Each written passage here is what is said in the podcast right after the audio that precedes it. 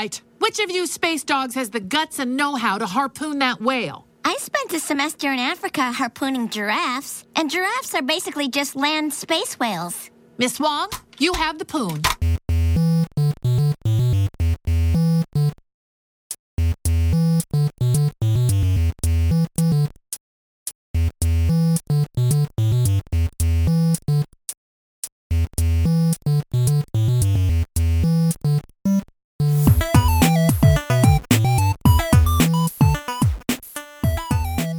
Welcome to the world of tomorrow. This is Back to the Futurama, your podcast voyage through the Comedy Central reboot of one of the greatest TV shows Fox ever canceled. I'm Mike. And I'm Ben, and today we're talking about Season 6, Episode 15 Mobius Dick. I am just going to come out and say it. I, I, speaking of uh, jerks, um, if you will, th- the weather was a jerk to us this week. I want to point out here in uh, the the beautiful city of Portland, Oregon. Um, it snowed and not a lot. You would think that you know a lot of snow would be enough to shut down this town, but no, it's just an inch or two. Yeah, no, it was. I was working from home today, and I had uh, there's a, a, a Twitter account that I follow, uh, which is just Portland traffic alerts and I was just watching it be like spin out, spin out, accident, spin out. I shouldn't laugh, but I, it, it's amazing. This this city doesn't know how to to drive in the rain, which is an amazing concept. Um, but we doubly don't know what to do in the snow. So even an inch or dusting, and it turns into Mad Max Winterland. I don't understand. Yeah. I'm so I'm from Colorado originally. I'm literally wearing a Colorado flag T-shirt because I needed to feel redeemed in some way for working from home after we got like an inch and a half of snow, if that. It it's like not even that. I don't think.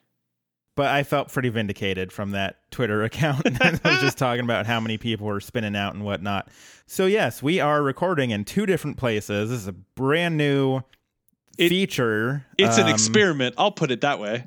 Well, because we had that one time last year where we got you got snowed in yeah. at your place again with like an inch and a half of it's, snow. It's absolutely true. This this year's better because I have a hot water heater. um, so that's good. I'll put it that way. Did you not have one last year? Uh, it had just gone out, and we we had we couldn't like. Well, first off, you can't take a shower because it's freezing. It's outside. It's cold. In the shower, it's cold. I don't. I'm not a fan of cold showers myself. So it's like, well, this, I we're gonna smell bad for a bit, huh?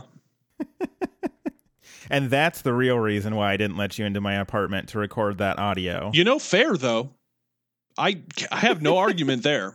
So, apologies if our sound quality is a little different than what you've come to expect from this fine audio production. But we will not be deterred from making the podcast, even though the entire Mother Nature is against us. We are coming to you in your earbuds, even though the snow says no.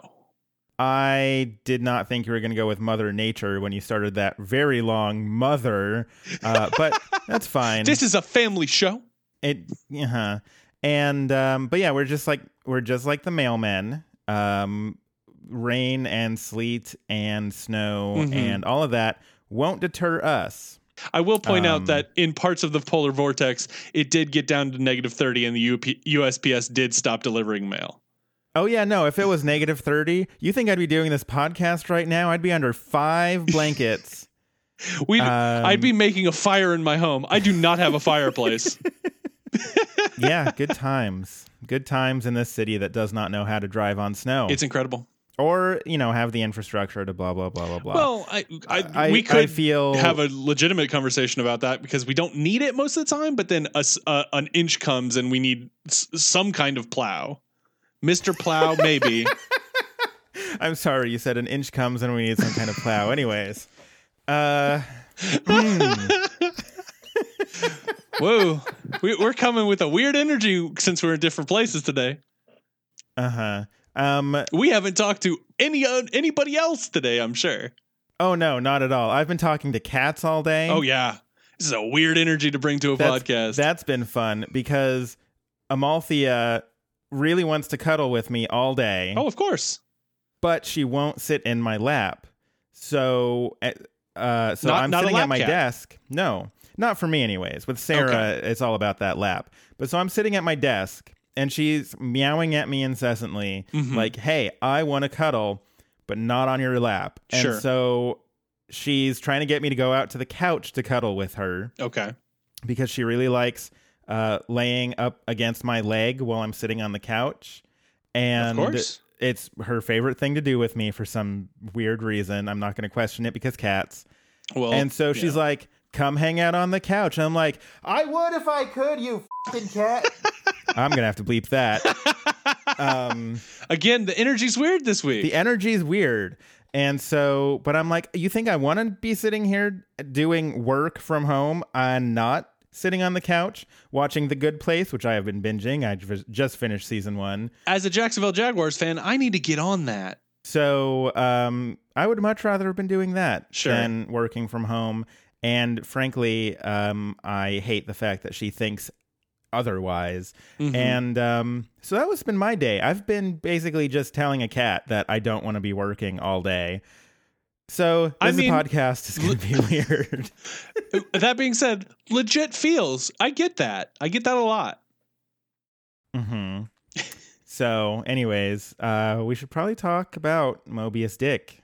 Yeah, Or I Mobius think so. Dick, as I said in the intro. It's a weird energy, man. Okay. Well, well, let's let it let us actually start talking about the episode in question. the episode in question, season six, episode fifteen. The episode in question. Not a better uh, title for the episode of Futurama, though. I will say. Um, uh, we start at Planet Express, where the professor is on the Widow's Walk, the little like balcony outside of the the lab. Uh, okay, we got one sentence in, and I already have a question. Yes, Is that what that's actually called? the Widow's, widow's Walk. walk? Mm-hmm. Well, not to get too uh, ahead of ourselves, but there is if you it, right after uh, later in the episode when the first sh- crew leaves Planet Express, he installs a Widow's Walk, and it literally the the truck that pulls away says like Widow's Walk installers. Okay, but is that? I mean, is that what that architecture is called? Like, because he says it so casually. Like, Yeah, like know everybody's supposed to know this, architecture yeah. words. hmm Um, I'm assuming so. Otherwise, it would be real weird for for no one to question it at all. Anyways, he's on the I- widow's I walk. imagine this feels like a like s- almost like a southern thing around the Civil War, where you'd put Okay. uh, like on a on a big you know you know one of those big southern homes that have like Yes. huge balconies on the second floor. Mhm. That feels like it would be known as, if not like. Uh, being a scientific term of be- scientific uh, of being a widow's walk, like colloquially, that's what I'm feeling. I don't know. I've determined that I don't know things. Okay, now let's rewind it. Like I, I knew this the whole time. Mhm. I know exactly what a widow's walk is. So Okay. he's out on the widow's walk. Yeah, of course. Who who would ever think anything otherwise? um, so the professor is kind of looking to the heavens and just kind of sighing. He he's anxious and weary. Um, and inside, Leela's like, "Where where's the professor?" Bender says something about he's, probably dead. yeah, I mean it's not a bad idea. decaying in a bathtub. if- Sure. you know. How else are you gonna go? And then the professor comes in and he announces that he was just keeping vigil for his first delivery crew, uh, which was the crew that 50 years ago um, he sort of accidentally sent to their death. He we get sort of a I mean- flashback. Knowing the Planet Mm-hmm. Express crews, a lot of them die. it's part of the job, pretty much. It's amazing So- that Leela and the crew hasn't died yet. I know, right? Uh, so he we we get a flashback because he's like, I remember it like it was interesting, and I gotta say, for someone who gives that sort of intro, this was actually a pretty interesting tale. I agree. so when he very first built Planet Express, uh, he scoured the hardware store parking lot for a crew, and he came up with Candy, the raunchy by the books navigator. Of course.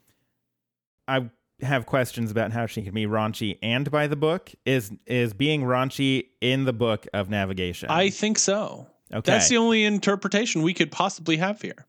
uh, Lifter, which was a like forklift robot, who he calls like handsome, Devastatingly De- handsome. devastatingly handsome, That's how I'm going to describe myself from now on. Thank you. a devastatingly handsome forklift.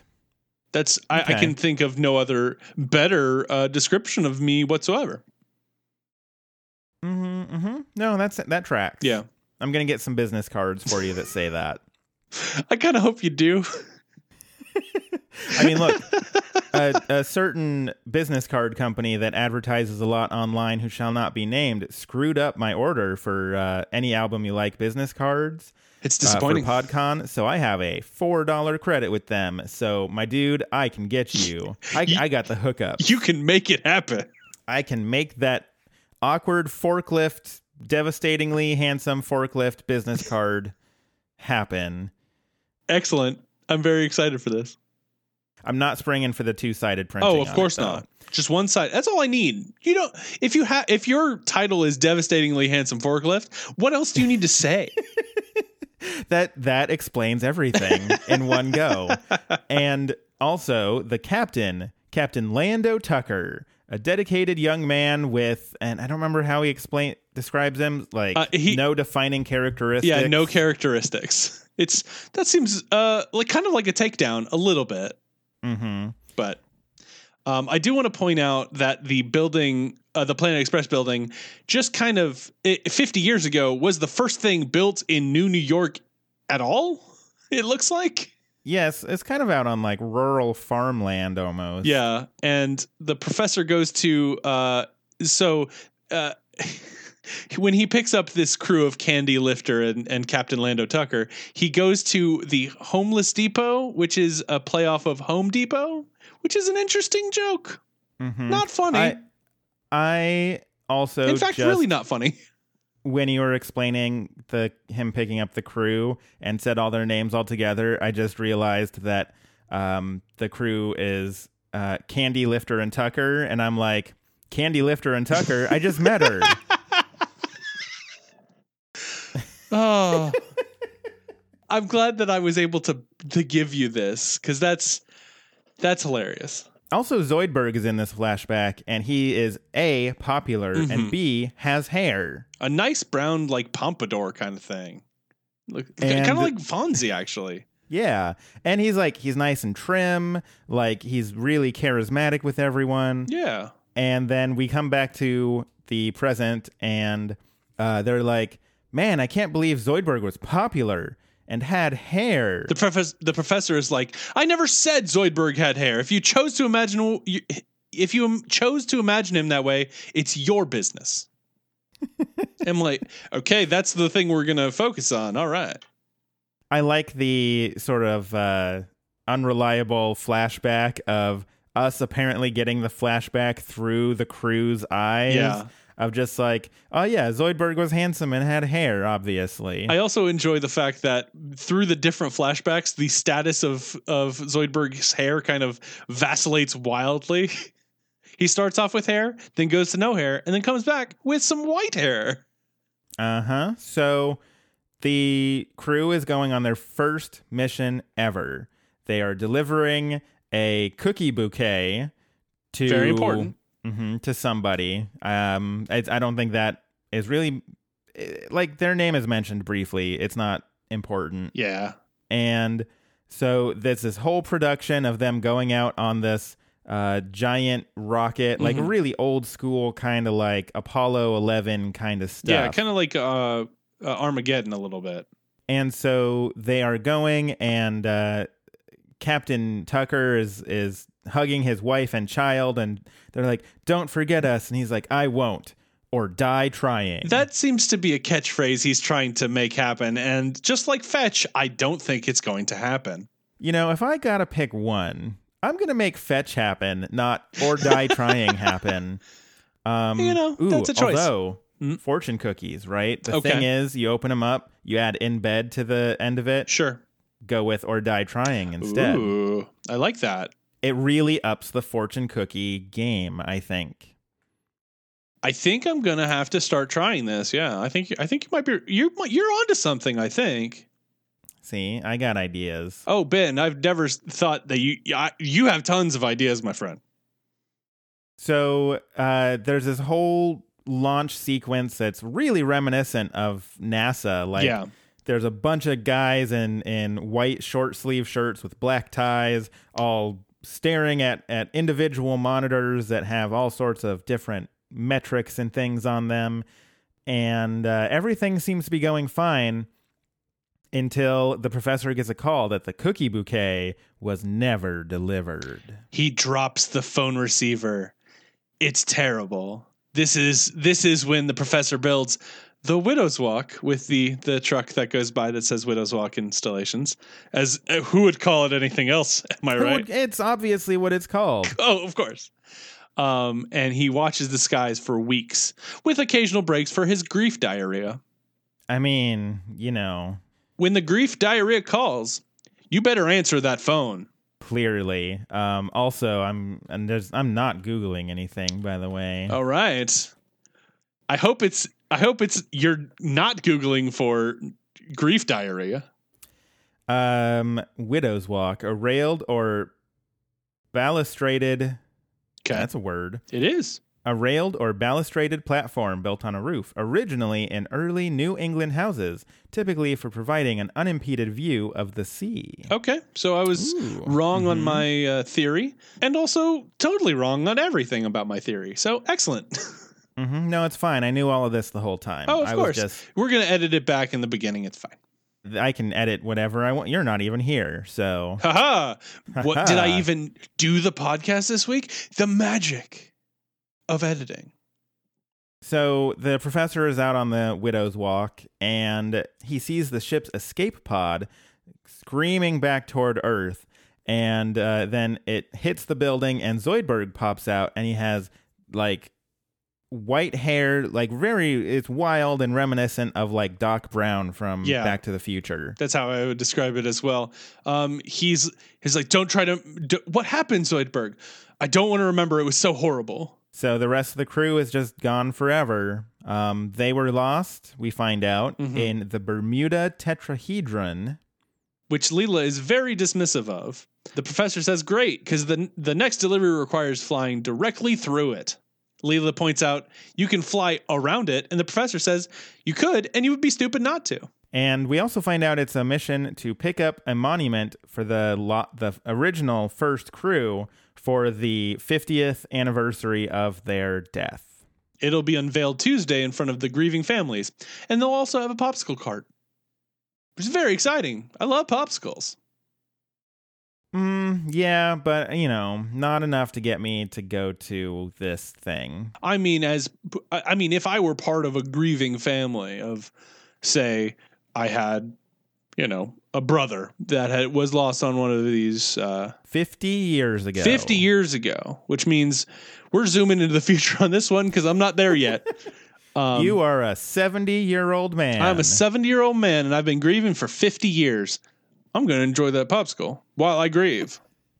Okay, important question. Okay. Best flavor popsicle for grief. For grief. This is this is Specifically for Mhm. grief. This is not a- just in general. This is a little different than than just like I'm having a normal, you know, a normal day, but you know, maybe even a good day, and you're like, I, it's a little warm outside. I want to cool off with a popsicle. I I probably reach for a nice strawberry raspberry. Those are good flavors to have Mhm. here. But for grieving, the the one flavor I always reach to, and people might think this is weird, Okay. but it's an orange creamsicle. Interesting. Yes, indeed. See, for grief, I'm going with grape. It turns your mouth black, which is like super sad. That's good. That's it actually looks like you just uh, took a bite out of a goth or something. Mhm. That's what I Um, like to think of um, when I'm sad. just taking bites out of goths. And then, um, Shout out to any goths in our audience. Second, I don't like the flavor because it tastes like Dimetapp, that medicine. Okay, we have different opinions on the flavor of Dimetapp then because I love that. I loved being sick when I was a kid because my mom was like, "Here's some Dimetapp." I'm like, "It's time." if I'm already sad, I'm just going to lean into that sadness and I'm going to have the most disappointing popsicle I can imagine that stays within the realm of actual popsicles because there are going to be worse popsicles, but none that are actually like normal popsicles Yeah. people consume. Yeah, you'd ha- you, it has to be a flavor in which you can you don't have it's not a home preparation you buy at a store because you're grieving you don't have time for that to make a popsicle. Oh, who has that time? Right? You go buy it in, you know your your Kroger's, your Albertsons. You know you go you Mhm. go get some, you know a, a good popsicle, maybe not top level. You're grieving, so maybe a little low, and you, you have your grape or you have your lemon or you know your creamsicle or whatever, and you uh you you, you sit with that and you're sad. Mm-hmm. On on the widow's walk, On the staring widow's out at the sea. So they go to Cenotaph three. This is where the monument's being made. Mm-hmm. It seems to be just a whole community of people building monuments. I imagine Like- that there's enough uh, demand for that then to have an entire civilization dedicated to building monuments. And Leela gets really upset when she sees the monument because the monument has the the wrong kind of its on Mhm. it. It's got the its with an apostrophe. Um, I don't. I didn't even write down what the whole thing said. To be Uh-huh. honest, I just wrote down that she's really upset about the Sure. grammatical error. Sure. Which, as a recovering pedant, uh, I can definitely, uh, definitely relate to. Sure. It's it's one of those things that people will look at and be like, "Well, that was wrong and it's you know carved into stone or ivory or something For all time. For all time. There's no way to get around that. You can't And it's not certainly like recarve it's not it. like if it was missing, you just add that little apostrophe. back Exactly. That's easy. No, it's there and it shouldn't be. Mhm. I mean that that takes a lot of work to to There's fix. no whiteout for statues. Exactly. You just got to build a whole nother one. You certainly couldn't put a plaque on it or something. So uh, Leela insists it's this huge deal, despite the fact that this guy's like, no, no, no, it's fine. No one's even going to notice. He does call it a minor error. And so, I mean, you know, it is kind of a minor error. It's true. It, no, Um, everybody recognizes what it what it means. So they cut off an entire giant elephant tusk Mm-hmm. Just to redo it. Yep. Because Leela says it's got to be redone. It's got to be accurate. And so they are now behind um, because they uh, spent all this time waiting for this monument to be rebuilt. Mm-hmm.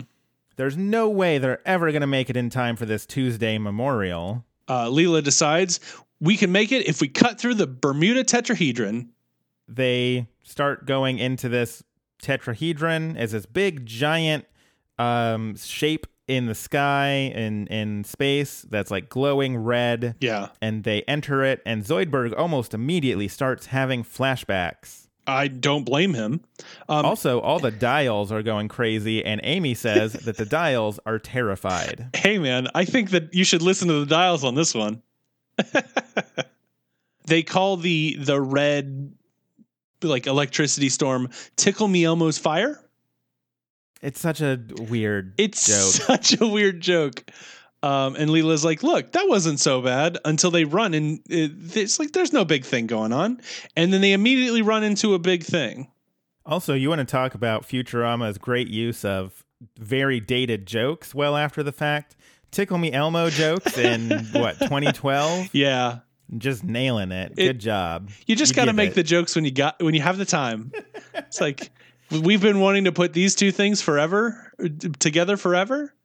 It's time. We're doing it. Just I, I'm not let getting in, let We've anybody been get in the trying way. to get a Tickle Me Elmo joke in since 1999, and we just haven't. 2012's close enough. yeah, exactly. It, it's like all the jokes that we make that are super topical, Uh huh. of which Yeah, I, I have on- no no memory of any of them. I uh, our friends over at the Macintosh and Mod podcast recently reviewed Ghost, the movie, and I went on a whole rant about how ruining pottery as a ghost is not sexy. Uh-huh, that was I still have feelings about it. I I, so I had you wanna talk that about joke. timely references yeah, I had forgotten from yours truly. I had forgotten the rant and hilarity of that. So the fact that it was just rushed back into my brain, I'm pretty sure as a positive memory, I'm pretty sure. Can't tell if it was a flashback or positive memory, but I'm acting as if it was positive. they hit a, a space wrecked ship. It- and they call um, it a spaceship uh, cemetery, basically. Yeah, Fry calls it a spaceship graveyard Right. and uh, is really upset that they had to, of course, come at night because it's extra spooky. Uh huh. It's also space, though. There's, you know, no real concept of that. hmm Hermes points out some very famous ships that have ended up lost here in this graveyard, including the Garmin and the Tom Tom. Sure, which are, of course, consumer GPS devices. sure. And I have some questions about this joke because I have no problems with it. well, they're it's just they're not ships. So is it implying that just these GPS things suck so bad that you end up lost in a Bermuda four-dimensional space? That's certainly possible. I do I do kind of either like the idea that they're like, okay, GPS around Earth is great, but we're going off into space now. We got to do this in space. You know, have all these I don't know how you do it. I'm not a scientist. Actually, kind of am, but never mind. It's a different science. Sure. Yes. Um, but but you gotta you gotta get ships out in space, maybe satellites around other planets, and how do you do you know positioning in just open space? Uh, and so you have these ships, and they fall into this tetrahedron. I I don't see a problem with it. Okay. Uh, to your point, or or alternatively, the satellites got real confused. So to your point, um, I am also not a scientist. I'm going to say the way you make something into space is you put the word space in front of it Mhm. because you had ships and now you've got spaceships. Boom, it's in space. Done it. I think you just went galaxy brain on me. You got you got pirates, space pirates. Now they're Oh, pirates wow. in space. We've seen those in an episode. That's true. They're real. You've got Plus whales. they're the bad guys in the Metroid series, which is a game that I love. Sure. You've got whales. You put space in front of it. Now there are space whales. It's it's Speaking of it's space whales, it's foolproof. Oh, I do want to point out Okay. because I thought it was very funny that uh, they're looking at the uh, the wreckage of the old Planet Express ship, Sure. and there's got a big chunk out of its side, and Amy's like, "What caused all that damage? Could it have been flavor blasted?"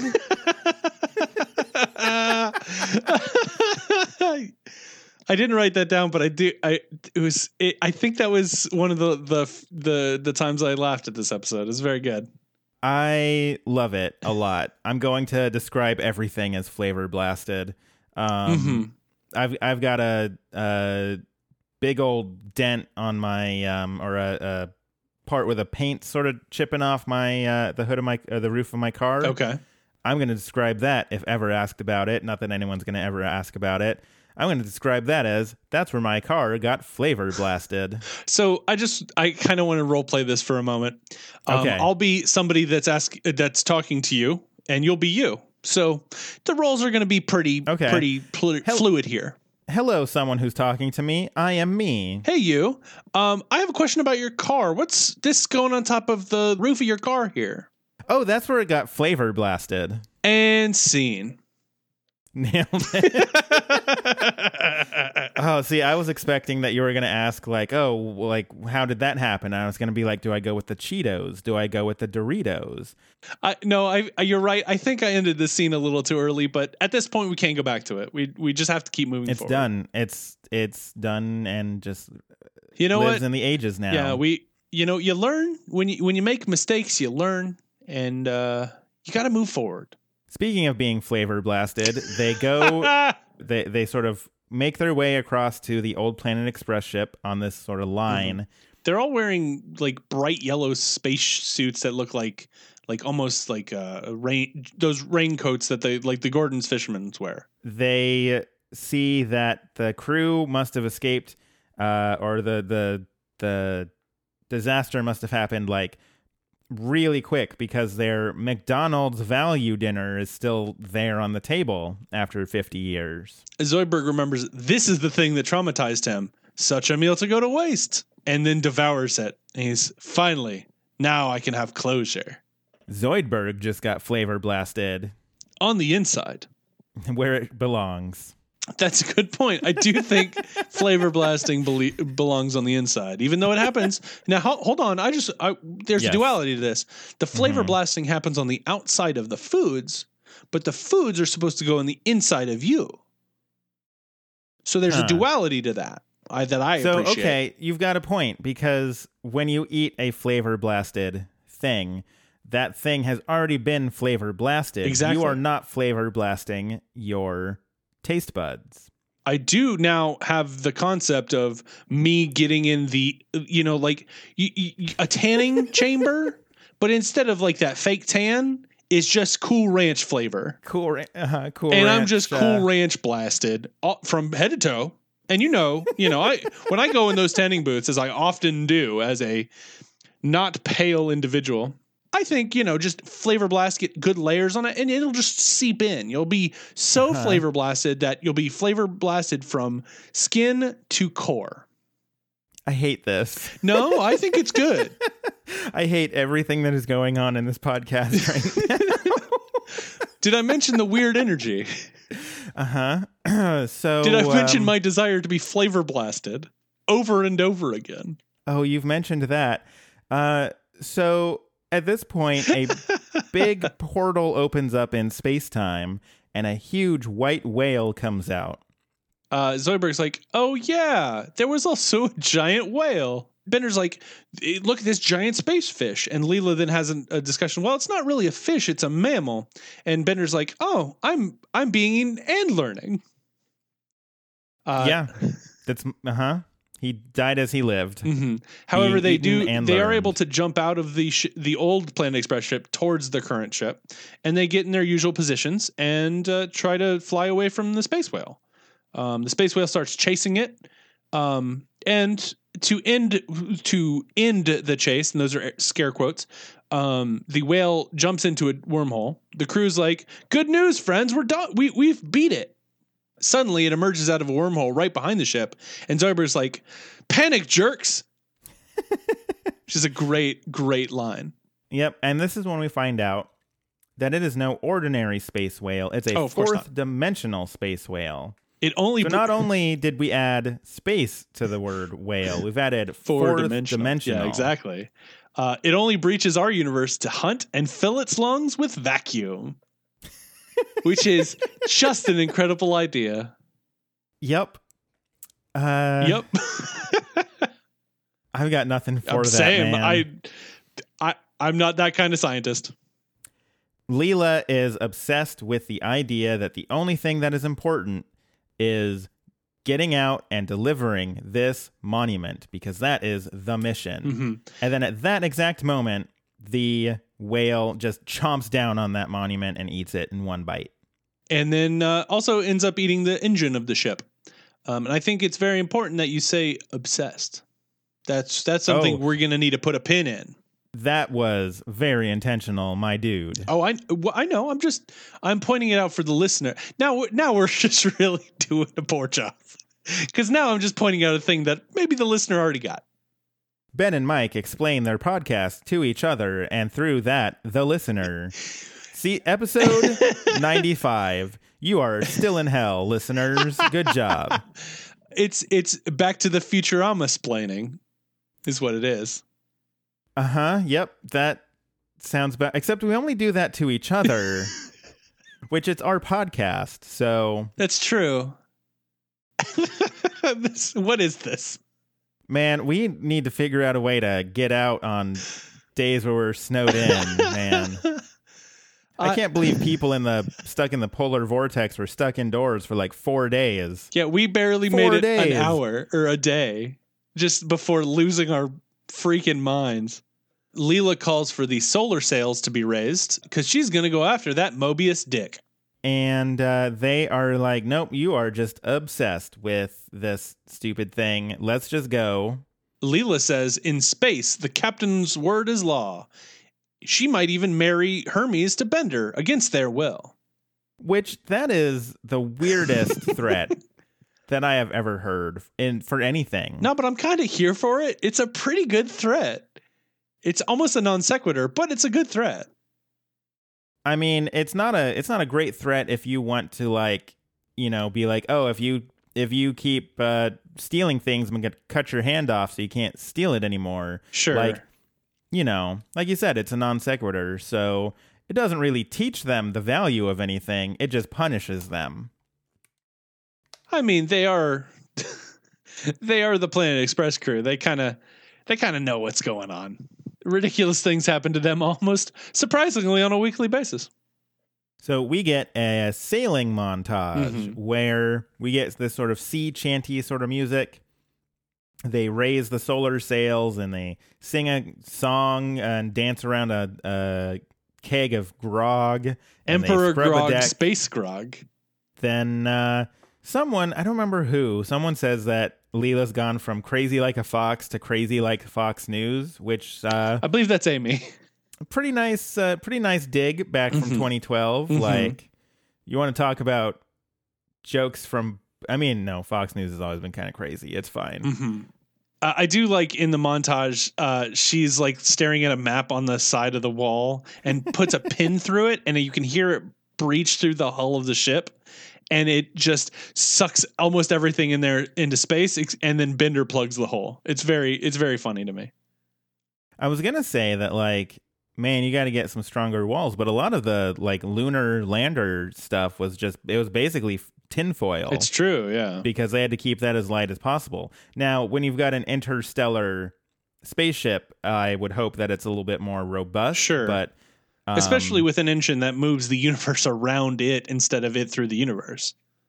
I do also like the line where Bender's up in the crow's nest looking through a uh, paper towel tube that Mhm. he's using as a telescope.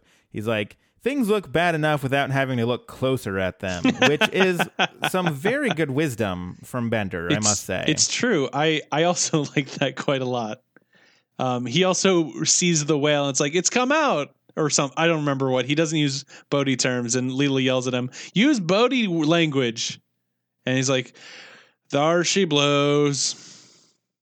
So they decide to, or Leela commands that they chase it and uh, asks if anybody can harpoon it. And This Amy, is Amy points out that she spent a semester harpooning giraffes, which are basically land space whales. I see no problem with any of this except for all of them. Uh huh. No, that definitely tracks from start to finish, and there's no problems with harpooning giraffes In Africa, Not at all. yeah.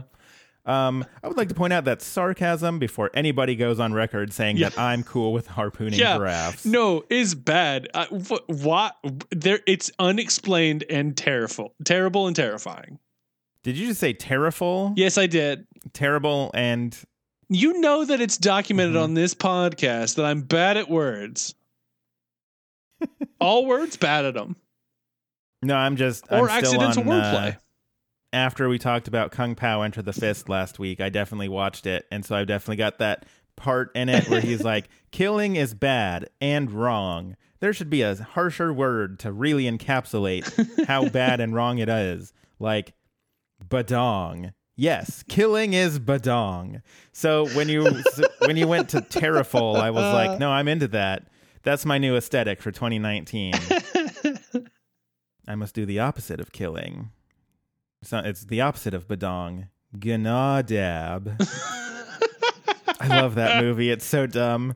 Uh, oh man, I, I I should really rewatch that movie. So, um, anyways, Leela tosses over the harpoon gun.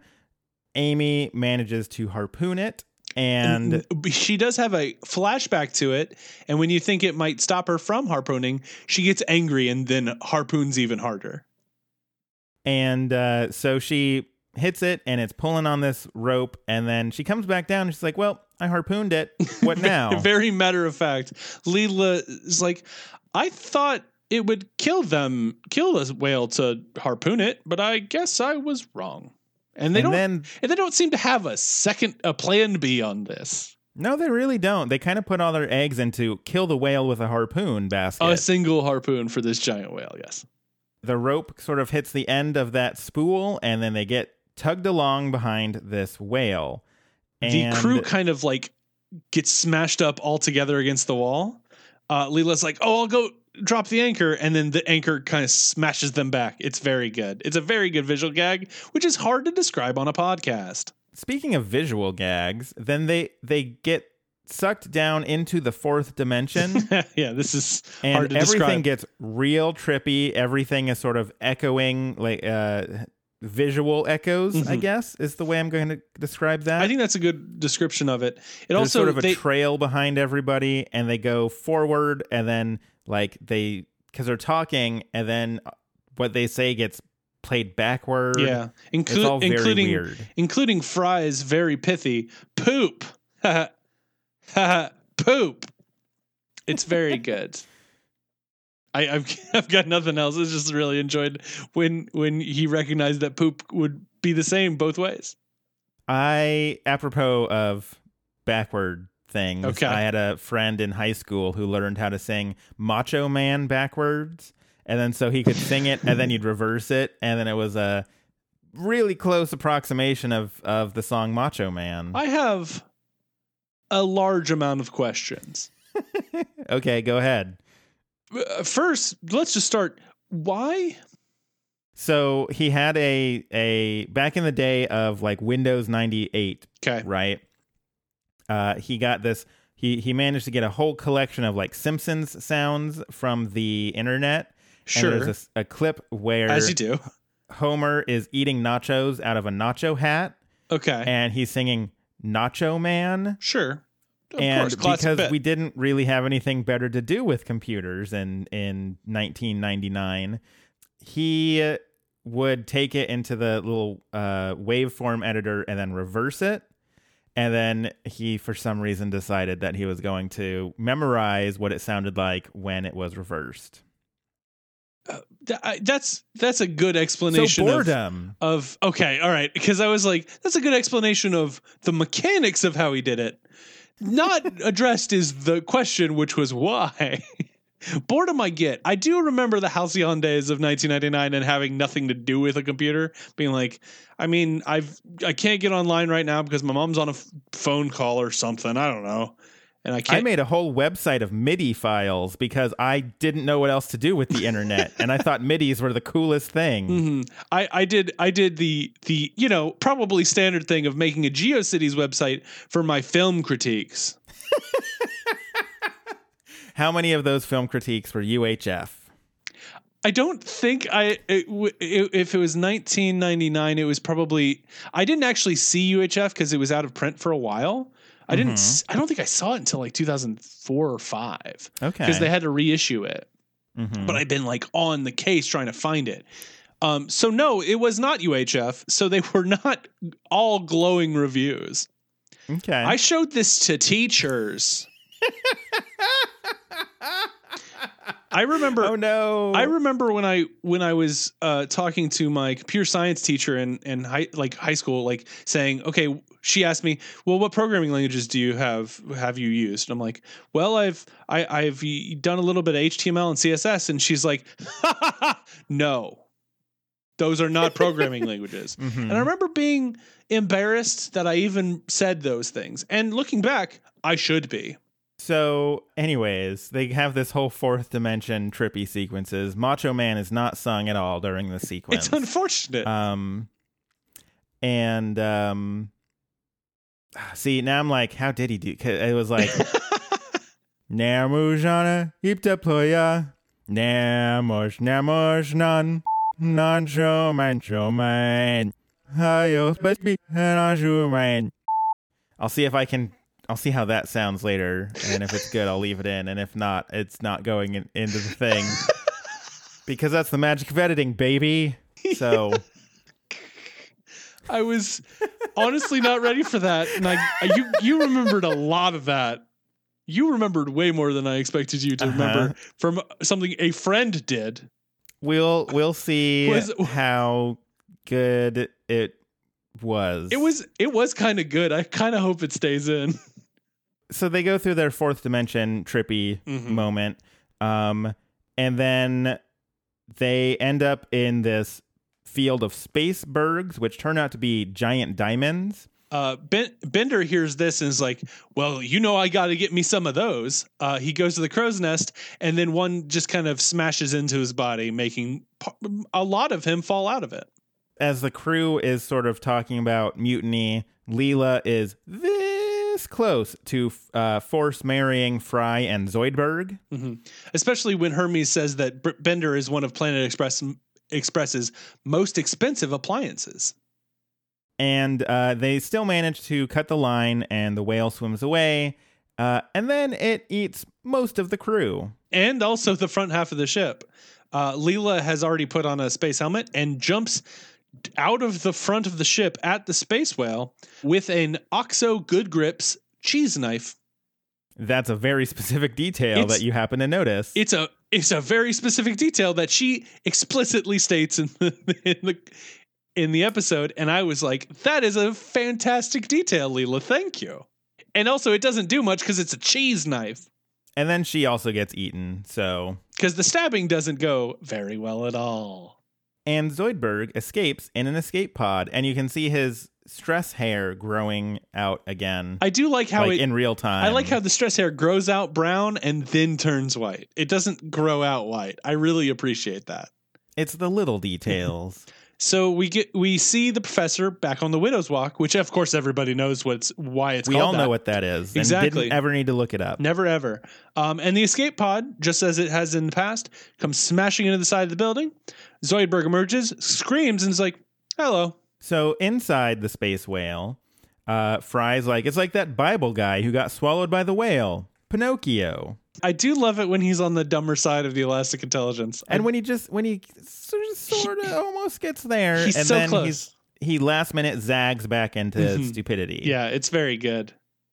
they manage to find some the the whale's four dimensional bowels, Mhm. which is just bowels in this big figure eight like Mobius strip sort of pattern. Uh, which Amy points out Einstein was right. At, at least he had this a whale with four dimensional bowels. Lando Ca- Captain Lando Tucker is in the uh, mucosal wall of the stomach is what I'm going to go with. Sure, I had no good words Getting for this. devoured. That is it. true. Digested, if you will. It's kind of gross. Kind of. It is very gross. We're talking about bowels, my friend. We sure are.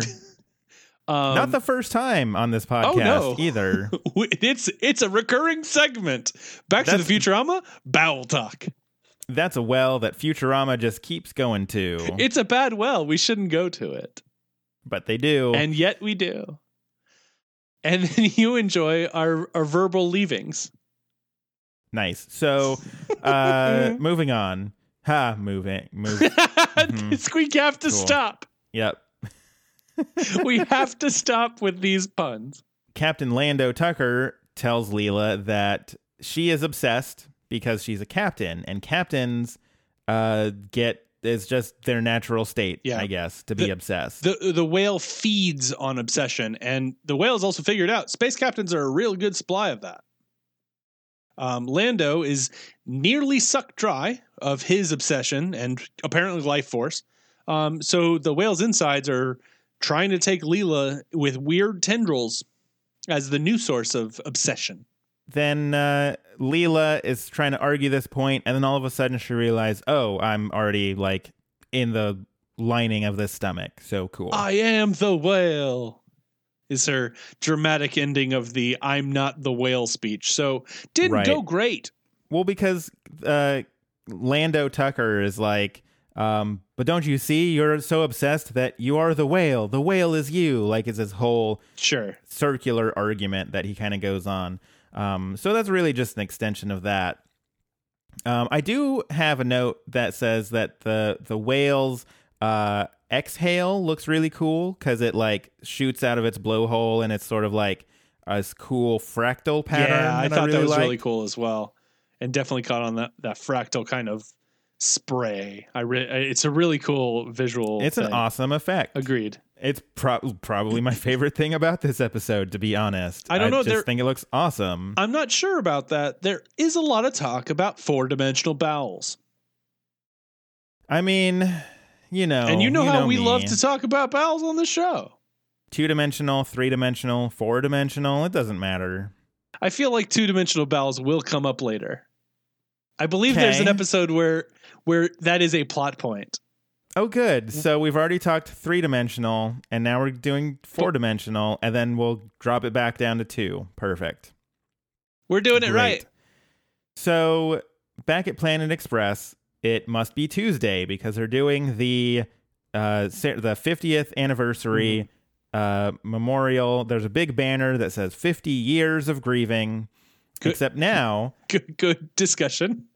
now that 50 years of grieving isn't just these people have been grieving for 50 years. It's been this company is just one big thing of grieving for the past 50 years. I- because our first crew and our latest crew both got lost in the Bermuda tetra- tetrahedron. Al- uh, along with the other crews that just died.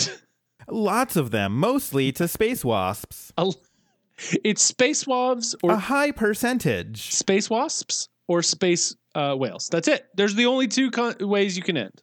See, space wasps, also, they just put the word space in front of. That is also true. I'm going to change my name to Space Ben, and then I'll be flying around space tomorrow. Wow. I mean, I, Boom. this is that easy. this is a, a time where it's it's not you dress for the job that you want, but you rename yourself to the job that you want. Space Jam. Boom. That was a jam, and it was in space. And it was certainly in space. That is correct. The Monstars, they were from space. Yeah. Mm-hmm. Ignore the fact that most of the jam actually took place in uh, cartoon land, but that's, you know, But fine. it was a different space. You know. anyways, the, the crowd, uh, or when the professor's like, in lieu of a monument, let's offer up a, a loving prayer, and they all boo at him because people want their monuments. He responds with no refunds. and then at that point, the space whale shows up, and Zoidberg's like, I just remembered, that's the guy. I do love how Zoidberg head fins extends and the the music swells a little bit. And then when the the whale shows up, his horror hair comes up. He's like, "Now horror hair? Come on." Uh, the whale just straight up body slams the Planet Express building. Almost like it's landing. the mouth opens up and this bright light comes out of the mouth and Leela walks out with all these guts tendrils coming off of her mm-hmm. and she says that her obsession was so strong that she was able to take over the whale and pilot it to complete her delivery and then out the blowhole comes the monument that was her delivery this whole time mm, Crushing the poor popsicle vendor. He was just trying to serve up popsicles at a, a sad um, memorial event. If you are a working man on Futurama, watch out. You're going to get crushed by a statue. Pretty much that uh, working folks just do not have much luck. They really do not. Getting crushed by things or disintegrated by things Sure. or eaten by things. Just Mm-hmm. all sorts of things happening to them that that are all bad, most of which uh, end in death. They're like, well, what happened to everyone else? And so everyone else comes out, including Doctor Who is in there. Mm-hmm. Yeah, the uh, the fourth Doctor. Yeah, I with really love big, that. Big, big, big scarf. Mm-hmm. I do really love that Lando's wife show like walks towards the monument and's like, "This is how I'm gonna always remember him." And Leela's like, "Too bad, because he's still alive. And he like you can see bones Yeah, it- like he is just eaten through He's worse for wear." We'll put it that way. and so the planet express crew and the old planet express crew and some astronauts and doctor who for some reason Mm-hmm. all come out of this male this whale's mouth With without aging a day. and it turns out that the mobius colon uh, must endlessly recycle time and space and scruffy's like yup that stands up to scrutiny This is who Scruffy, as always, our scientific voice of reason. mm-hmm. I this I see no problem. and then uh, we end the episode with uh, Candy, the uh, uh, how was she described earlier? The the raunchy, but the raunchy by the books Mm-hmm. navigator is like, "Hey, Doctor Zoidberg." Or no, she calls him John. Yeah. She calls him by his first name. She's like, "Hey, Johnny, we're gonna pick up where we left off. And then he combs back his hair like the Fonz, and he's like, "Hey." And and all this is happening after Leela's like, anybody want to? Everybody want to go kill this space whale? Yeah, let's go. So they're all Mhm. destroying the space whale, and Candy and And- Zoidberg are reconnecting, if you will. Uh huh. Nothing sets the the mood like uh, little killing giant four dimensional space whales. You know what? I I honestly think that does get me in some kind of mood. Yes. hmm You know what I really think sets the mood? Grades. This episode is it's kind of out there. I I kind of you could say that. That's fair. I kind of so when when Futurama really goes for it on these kind of like conceptual conceptual th- especially because this is a whole like allegory or not even an allegory they basically lifted Moby Dick and put it in space.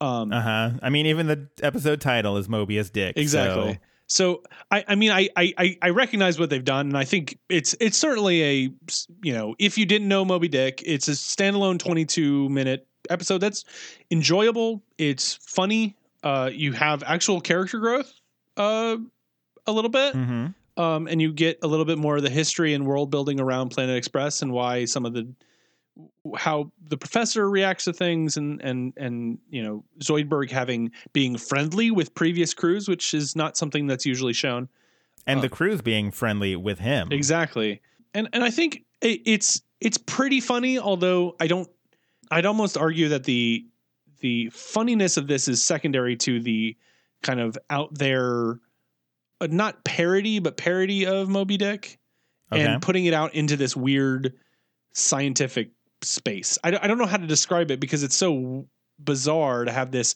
four dimensional space whale going through space time and going about it and filling its lungs with vacuum and things like that. I did enjoy it, although I don't think it's one of those ones that's for everybody. I would almost say that this is uh, this is I think this more more than a lot of other Futurama is up to personal tastes.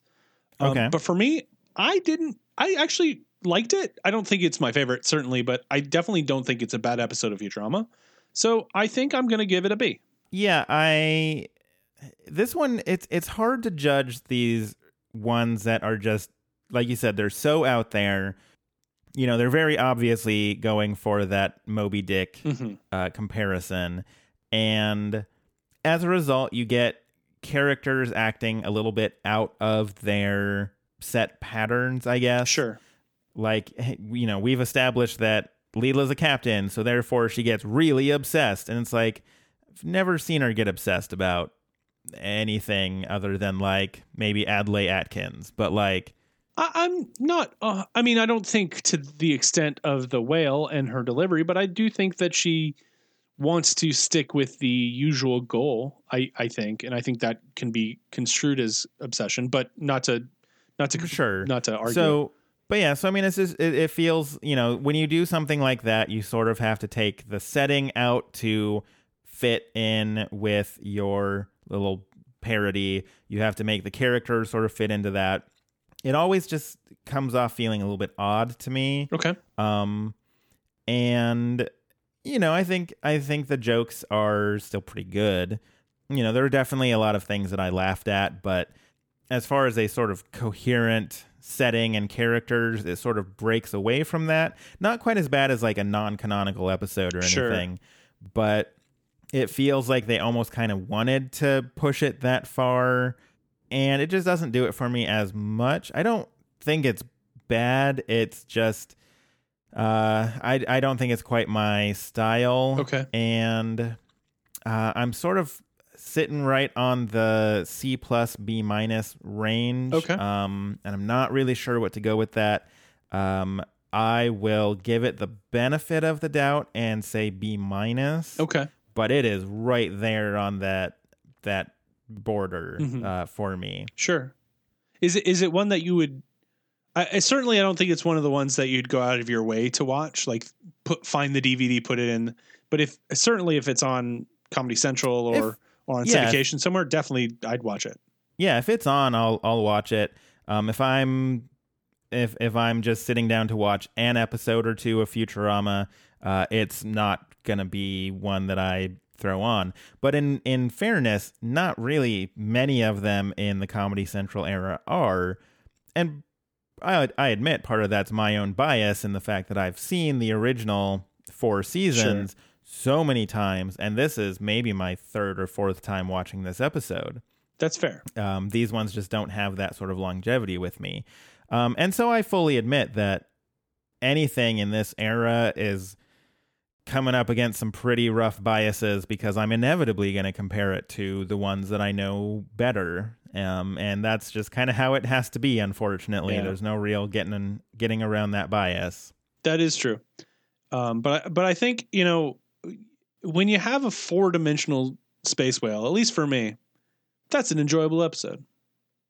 Fair enough. but we want to know what you think about this episode: four dimensional space whales, four dimensional bowels. Um, References to GeoCities.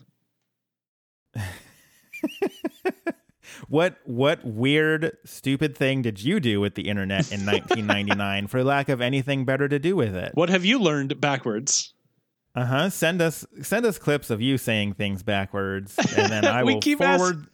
I will make them go forward, and we'll see how well you do. We we keep asking for clips of things. Because nobody sent me a clip of what they want or what they need clamped, so I'm I'm digging for those. Uh, We won't stop asking until you give us clips of you doing something, anything. Uh huh. So, in any case, um, we want to just hear from you, and there are plenty of ways that you can do that. You can email us at back to the futurama podcast at gmail.com. You can tweet at us at Back to Futurama, you can find us on Facebook at facebook.com slash back to futurama. And we are on Spotify and Apple Podcasts. So find us there, review us, rate us, subscribe, and let's all get lost in a four dimensional bowel with our friends. Cool. Or just don't do that. Do all the other things. that last one, uh, I will leave up to Now your here, own discretion. Let me argue. Ma- let me make one argument. Okay, make an argument for the fourth dimensional bowel. You do not age while you're in it. That's a pretty good argument for the four dimensional bowel. Exactly. Mm-hmm. I've been thinking about this quite a lot. It may or may not be my retirement plan. Hey, okay, that's not bad. Having a plan is important. Anyways, I think that is all we've got for this week. Uh, we're also on Patreon. Uh, We are. So, if you if you really enjoyed this conversation about four dimensional bowels, oh yes, I can only imagine. also Sarah just walked in like a minute ago and came right into me talking about four dimensional bowels and only getting one side of this conversation. I'm sure that's r- even better than usual. Oh, I'm sure she's loving this. Anyways, yes, we're on Patreon, patreon.com slash back to Futurama. We we love you even if if you if you donate or if you don't or if you, you stop listening to the podcast after this one, we understand and we love you. You at least And, came to the uh, end of this one. Hopefully, if you're hearing this, you did. Yes. And uh, anyways, until next week, I'm Ben. And I'm Mike. Goodbye, Goodbye from, the, world, of tomorrow. That's Wow, really that's hard bad. to- that's really hard to do.